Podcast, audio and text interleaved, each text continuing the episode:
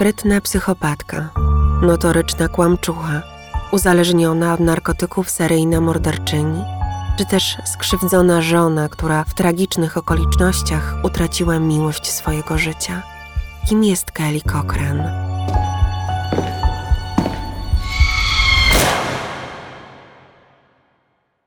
Urodziła się 5 czerwca 1982 roku w miejscowości Maryville w Indianie, godzinę drogi od Chicago. Tam też dorastała wraz z młodszym bratem Coltonem w zwykłej, porządnej rodzinie. W szkole średniej zakochała się z wzajemnością w starszym od siebie o pięć lat sąsiedzie, Jasonie Cochranie. Rodzina wyczuwała, że ten związek nie przyniesie córce szczęścia, ale się nie wtrącała. Para pobrała się w 2002 roku. W dniu ślubu państwo młodzi przypieczętowali niezwykły pakt miłości. Złożyli sobie nawzajem obietnicę, że jeśli którekolwiek z nich będzie miało romans, zabiją każdego, kto wejdzie pomiędzy nich.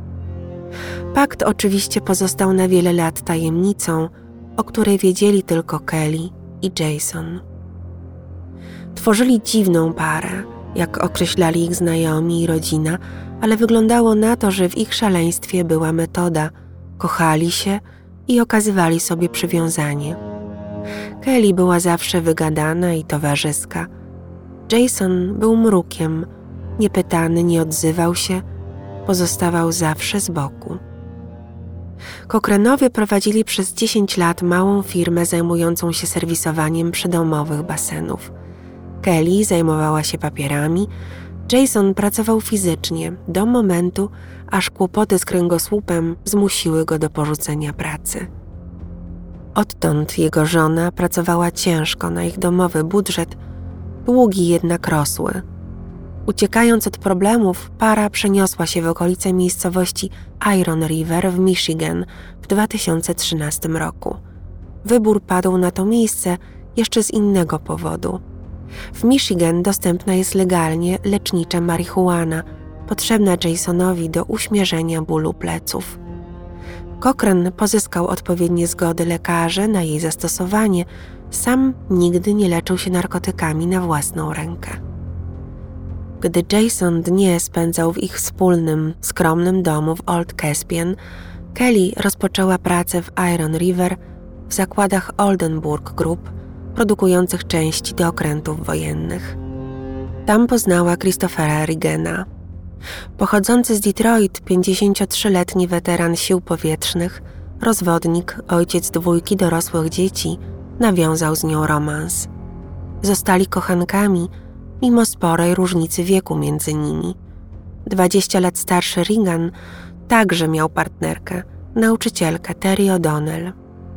Nigdy sam nie powiedział jej o zdradzie. Nie zdążył. Inni pracownicy fabryki zauważyli, że Kelly i Chris razem wymykają się na przerwę. Zaczęły się plotki. Być może z tego powodu, a zapewne jeszcze z wielu innych, stosunki między Terry i Reganem ochłodły. Pozostali jednak w przyjacielskich relacjach. Mężczyzna planował przenieść się do Asheville w Karolinie Północnej, Miał tam już nawet załatwioną pracę. Rano 14 października 2014 roku Regan wysłał SMS-a do O'Donnell.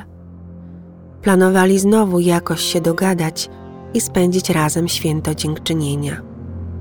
To był ostatni kontakt z jego strony.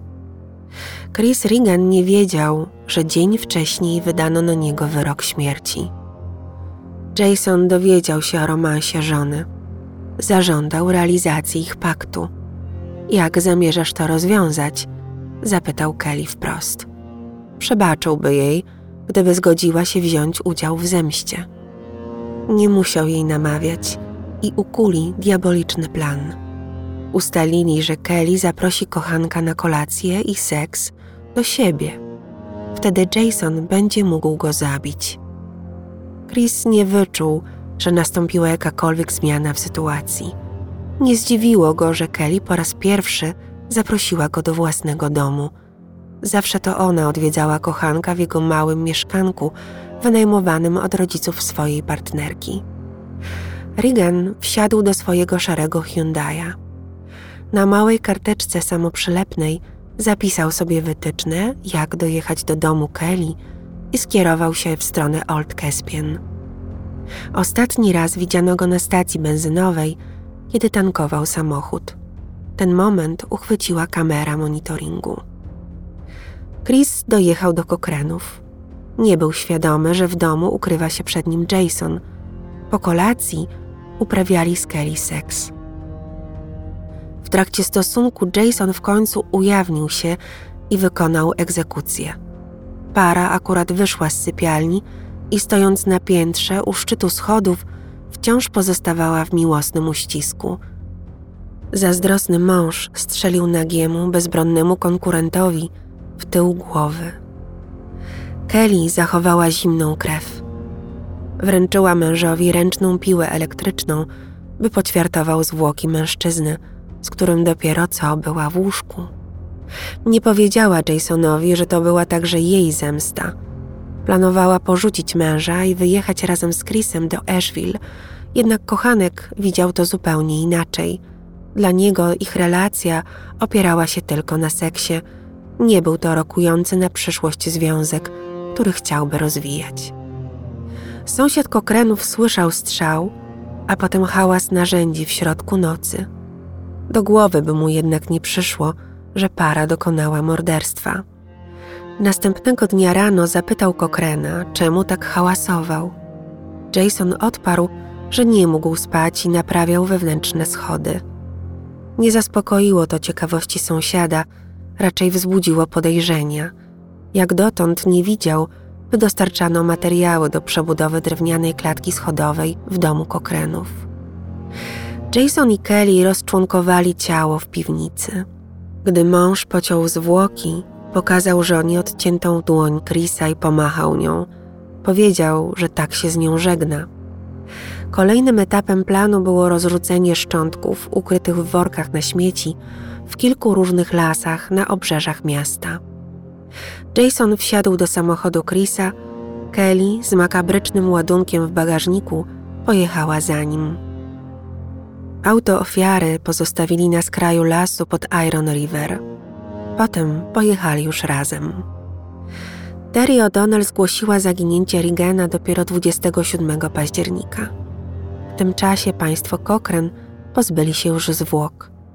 W mieście rozwieszono ogłoszenie o zaginięciu Chrisa wyznaczono nagrodę 2000 dolarów za pomoc we wskazaniu jego miejsca pobytu. Policja przeszukała mieszkanie Rigena. Zastali w nim bałagan, co według Terry było do niego niepodobne. Chris ewidentnie był w trakcie pakowania. Za dwa tygodnie miał wyjechać na dobre z Iron River.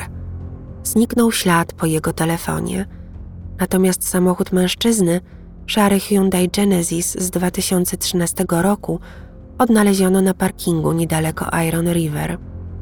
W środku policjanci znaleźli karteczkę z adresem Kelly, którą przeoczyli sprawcy. Wykluczono, by Chris udał się na spacer do lasu.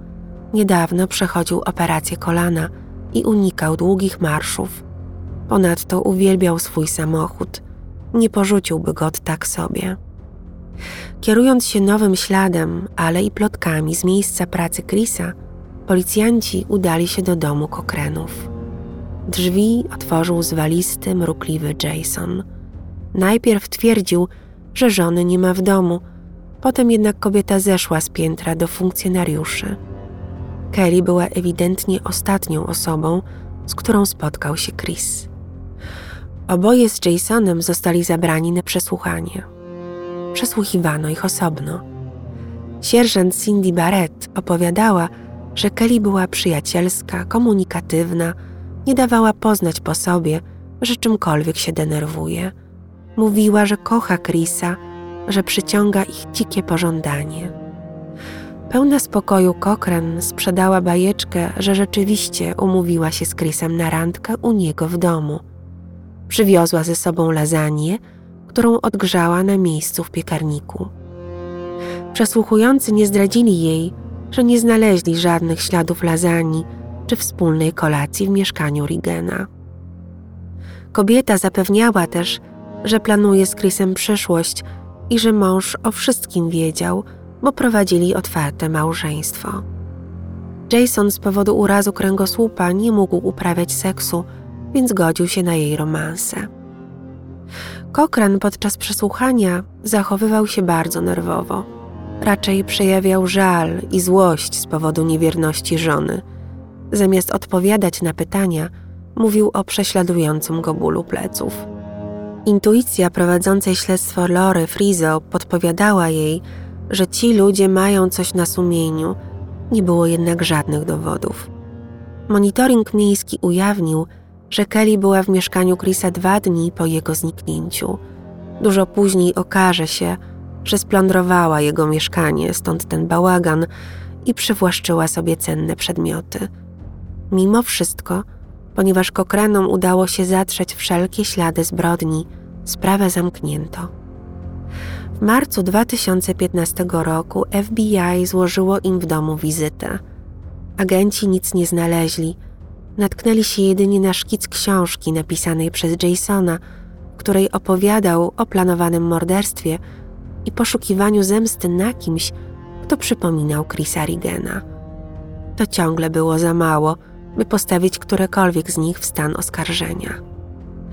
Jason i Kelly wpadli w panikę i jak najszybciej wynieśli się z Old Caspian do Hobart w Indianie. Zostawili meble, jedzenie, a nawet marihuanę Cochrana.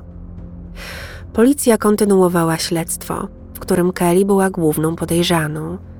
Po roku nadal nic na nią nie mieli. Jason Cochran nie wiedział, że będzie następną ofiarą. Żona żywiła do niego urazę od chwili zamordowania Chrisa Rigena. 20 lutego 2016 roku wyrównała rachunki, jak sama to później określiła.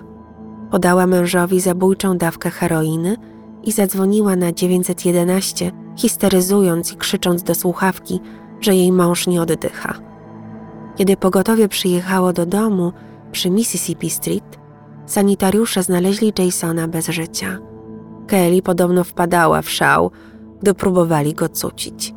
Na miejscu stwierdzono śmierć z powodu przedawkowania. Jeszcze nikt nie wiedział, że Kelly celowo zwiększyła dawkę heroiny, a potem udusiła męża. Kobieta kłamała, że mąż brał narkotyki, by uśmierzyć ból pleców. Bała się, że to kiedyś skończy się tragicznie. A może popełnił samobójstwo? Czy wspominała, że był w głębokiej depresji? Ostentacyjnie rozpaczała, nie mogła pogodzić się ze stratą męża. Dziewięć tygodni później oskarżono Kelly Cochran o zamordowanie Chrisa Rigena. Niestety policja nie zdążyła jej aresztować. Sprytna Kelly uciekła. Opuściła stan Indiana 26 kwietnia 2016 roku nie uprzedzając nikogo. Tymczasem detektyw Jeremy Ogden z Hobart otrzymał telefon od Lory Frizo z Iron River. Policjantka radziła mu, by przyjrzał się Kelly, która wraz z mężem była podejrzewana o zamordowanie Chrisa Rigena. Otworzono śledztwo w sprawie śmierci Jasona. Zlecono sekcję zwłok. Cochran nigdy nie brał żadnych innych narkotyków poza leczniczą marihuaną – Koroner hrabstwa Indiana Lake znalazł w jego organizmie zabójczą ilość heroiny, ale to nie przedawkowanie było przyczyną śmierci, lecz uduszenie. Nie uwierzycie, chociaż Kelly uciekała przed policją, była w kontakcie ze śledczymi. Wysyłała wiadomości tekstowe do detektywa Ogdena, by zmylić trop. Oszukiwała, że ukrywa się na zachodnim wybrzeżu – nie pomyślała, że można wytropić telefon. Okazało się, że jest w Wingo w Kentucky, gdzie aresztowano ją 28 kwietnia w domu jej kuzynki. Po aresztowaniu policja z Michigan i Indiany przesłuchiwała ją na zmianę przez łącznie 70 godzin. Kobieta nie przyznawała się do winy. Przełom w sprawie przyniósł podstęp połączonych sił policji i FBI. Przekonano ją, że jej mąż zostawił list, w którym zdradzał szczegóły ich zbrodni. Uwierzyła i zaczęła mówić. Cochrane wskazała policjantom miejsce ukrycia szczątków Rigena. Twierdziła, że chce, by w końcu godnie je pogrzebano. W trakcie poszukiwań z jej udziałem Kelly co chwilę prosiła o kolejnego papierosa, gdy policjanci zamówili lunch, poprosiła o pizzę. I tak, pogryzając kawałki pizzy i zapijając je kolą z plastikowego kubka, pokazywała, gdzie w przybliżeniu mogły być ukryte kawałki ciała Chrisa. Wydawało się, że dobrze się przy tym bawi. Odnaleziono czaszkę jej kochanka z dziurą po kuli. Dokumentacja dentystyczna potwierdziła identyfikację. Kuli nie odnaleziono. Kelly osobiście wyciągnęła ją nożyczkami z głowy kochanka. Nie znaleziono także pozostałych szczątków. Do dziś nie wiemy, w jaki sposób zginął Chris. Czy wystrzelenie kuli było finałem bardziej wyrafinowanej zbrodni, czy cierpiał, co działo się z nim feralnej nocy 14 października w małym domku w Old Caspian. Kiedy skonfrontowano Kelly z wynikami sekcji zwłok męża, po licznych przesłuchaniach i zmianach w opowiadanej historii, przyznała się. Podała mu zbyt dużą dawkę heroiny i czekała aż umrze. Jednak znudziło się jej czekanie. Gdy mąż zaczął wymiotować, zatykała mu nos i usta przez minutę. To wystarczyło, by go zabić.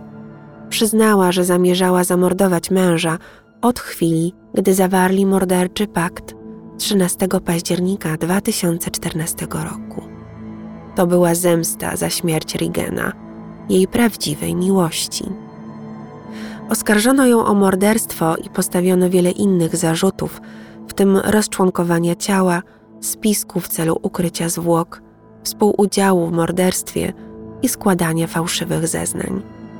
Podsumowując, władze stanu Michigan oskarżyły ją o zamordowanie Rigena, stan Indiana o zabicie męża.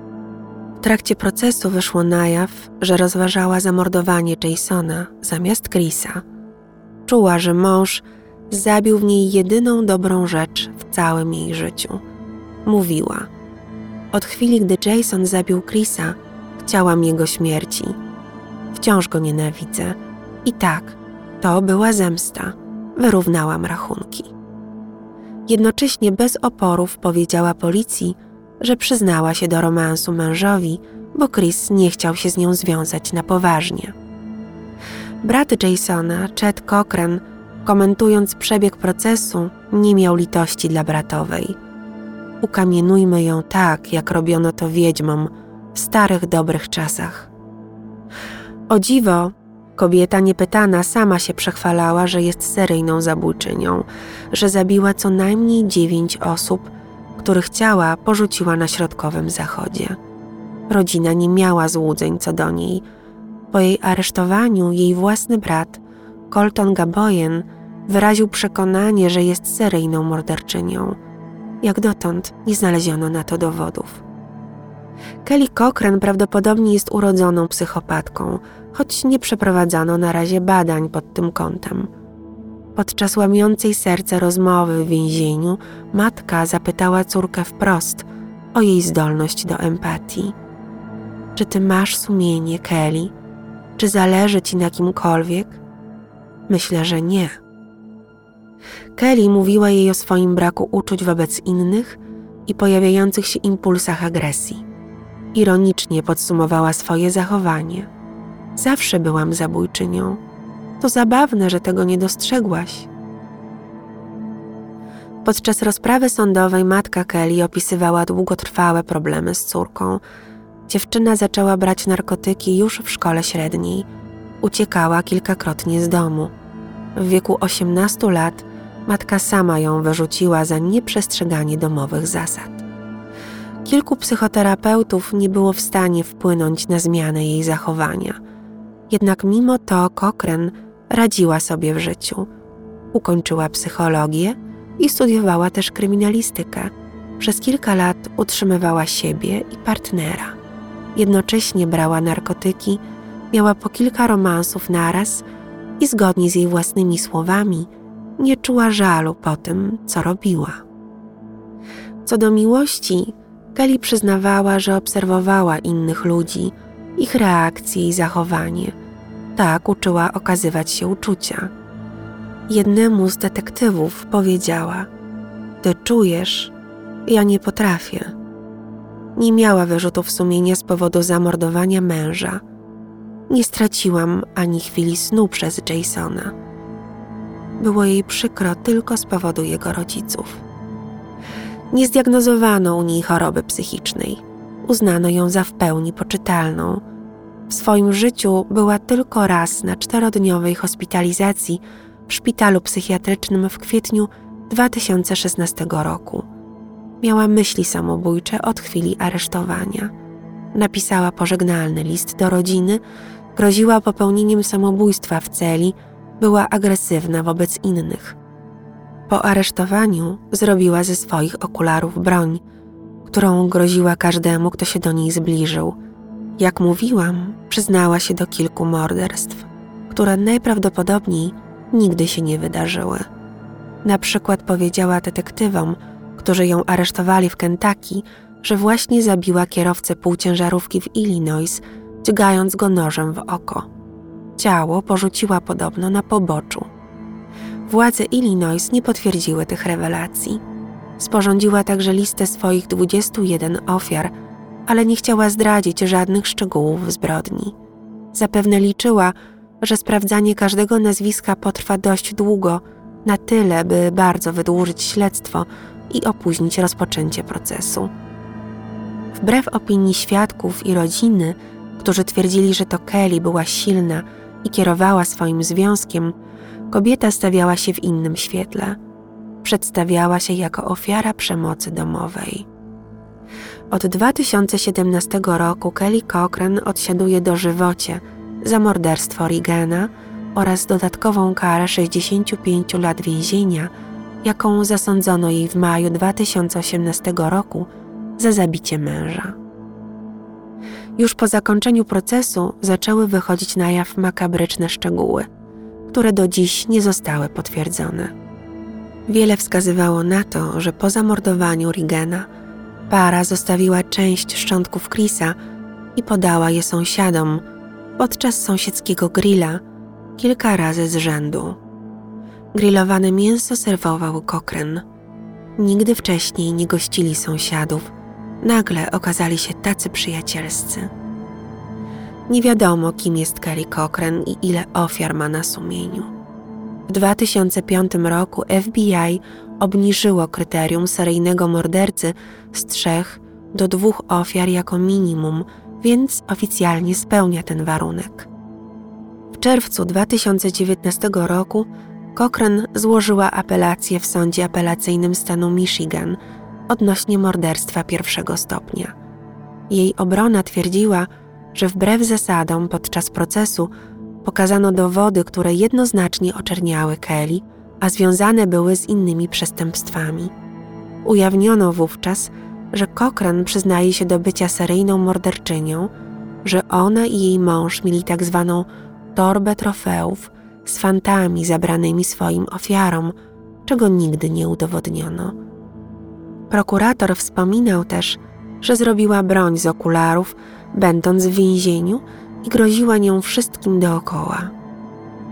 W 2020 roku sąd apelacyjny uznał, że wszystko odbyło się zgodnie z prawem i wymienione dowody można było wówczas przedstawić. Oskarżenie miało prawo o nich wspomnieć, by pokazać, jak kobieta pogrywała z policją i wymiarem sprawiedliwości. Kelly Cochran przebywa w Huron Valley Complex w Pittsfields w Township, jedynym więzieniu dla kobiet w stanie Michigan. Jako ciekawostkę dodam, że tylko i wyłącznie strażniczki pilnują tam ponad 2100 uwięzionych kobiet. Nie ma męskich strażników. W zaskakujący sposób zbrodnie Kelly połączyły Lore Frizo, która prowadziła śledztwo w sprawie śmierci Chrisa, i detektywa Jeremiego Ogdena, który ścigał Cochran za zabójstwo męża. Dziś są parą. Oboje wierzą, że Kelly i jej mąż byli seryjnymi mordercami. Na koniec mała osobista dygresja. Przyznam wam, że Kelly bardzo przypomina mi postać psychopatycznej Love z drugiego i trzeciego sezonu serialu You na Netflixie. Serial nie jest doskonały, ale pobudza szare komórki, a to lubię najbardziej. Archiwalne artykuły z Rolling Stone, Fox News, The Chicago Tribune, Detroit News, Iron Mountain Daily News to materiały, na których oparłam swoją opowieść o Kelly Cochran. Kończę małym ostrzeżeniem. Hałas dochodzący w środku nocy z domu sąsiadów może oznaczać coś bardzo niewinnego, ale również coś mrożącego krew w żyłach. Bądźcie uważni, bądźcie czujni i pytajcie o pochodzenie mięsa, jakie zaserwują wam na rodzinnym czy sąsiedzkim grillu.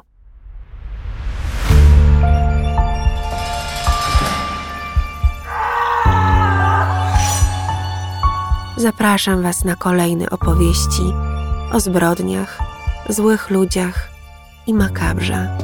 Renata z worka kości.